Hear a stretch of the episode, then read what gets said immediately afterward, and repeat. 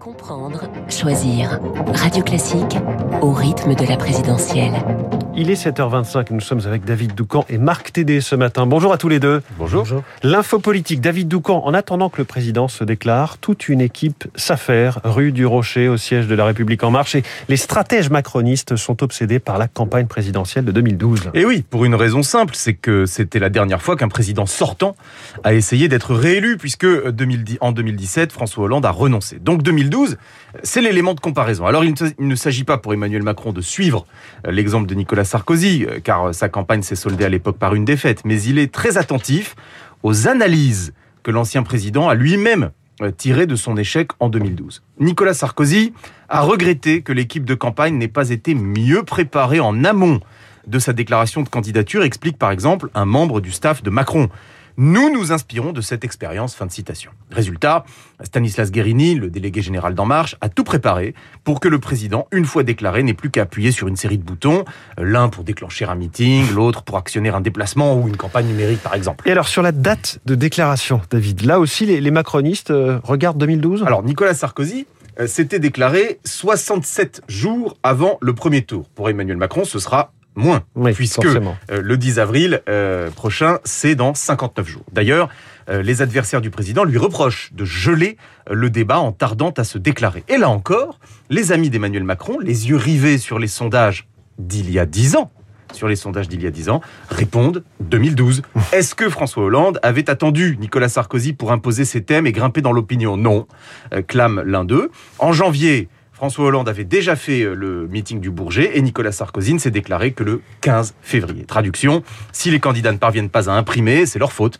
euh, pas celle de Macron. Lorsque l'actuel président euh, regarde la campagne de 2012 de Nicolas Sarkozy, ce n'est pas pour en rappeler le dénouement, mais pour en tirer les enseignements. Le président a déjà fait mieux que François Hollande, puisque lui sera dans peu de temps candidat à un second mandat.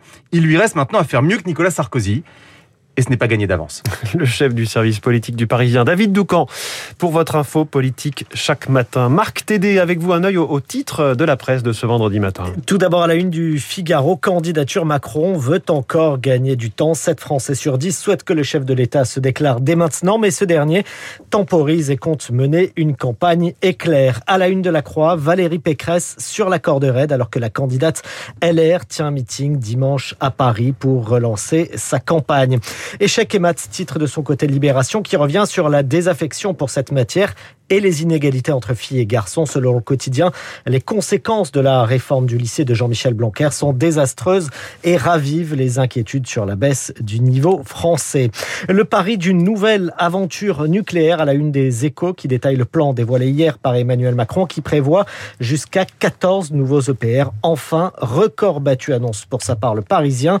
Euh, le Parisien aujourd'hui en France à propos du prix des carburants sur les autoroutes. Le quotidien vous donne des conseils pour faire baisser la facture. Merci Marc Tédé. Vous revenez euh, tout à l'heure à 8h30 pour la revue de presse complète de Radio Classique avec Renaud Blanc. Bonjour Renaud. Bonjour François. La matinale avec vous et votre invité ce matin. Georges Fenech, ex-magistrat et ancien député du Rhône. Georges Fenech pour évoquer le procès des attentats du 13 novembre. Vous savez que euh, Salah Abdeslam s'est exprimé cette semaine pendant de longues heures. Abdeslam qui a déclaré entre autres qu'il n'était pas un danger pour la société, qu'inspire les déclarations du dernier membre encore en vie du commando du 13 novembre à l'ancien président de la commission d'enquête parlementaire sur ces attentats de Paris. Réponse à 8h15. Georges Fenech dans le studio de Radio Classique. Une demi-heure plus tard, vous retrouverez Bruno Jeudi et Cécile Cornudet dans Esprit Libre, Paris Match et les Échos pour commenter l'actualité politique, les ralliements qui se multiplient, le meeting ce week-end de Valérie Pécresse à la recherche d'un second souffle, le calvaire d'Anne Hidalgo ou encore le convoi de la liberté, Esprit Libre avec Cécile Cornudet et Bruno Jeudi, juste après la revue de presse de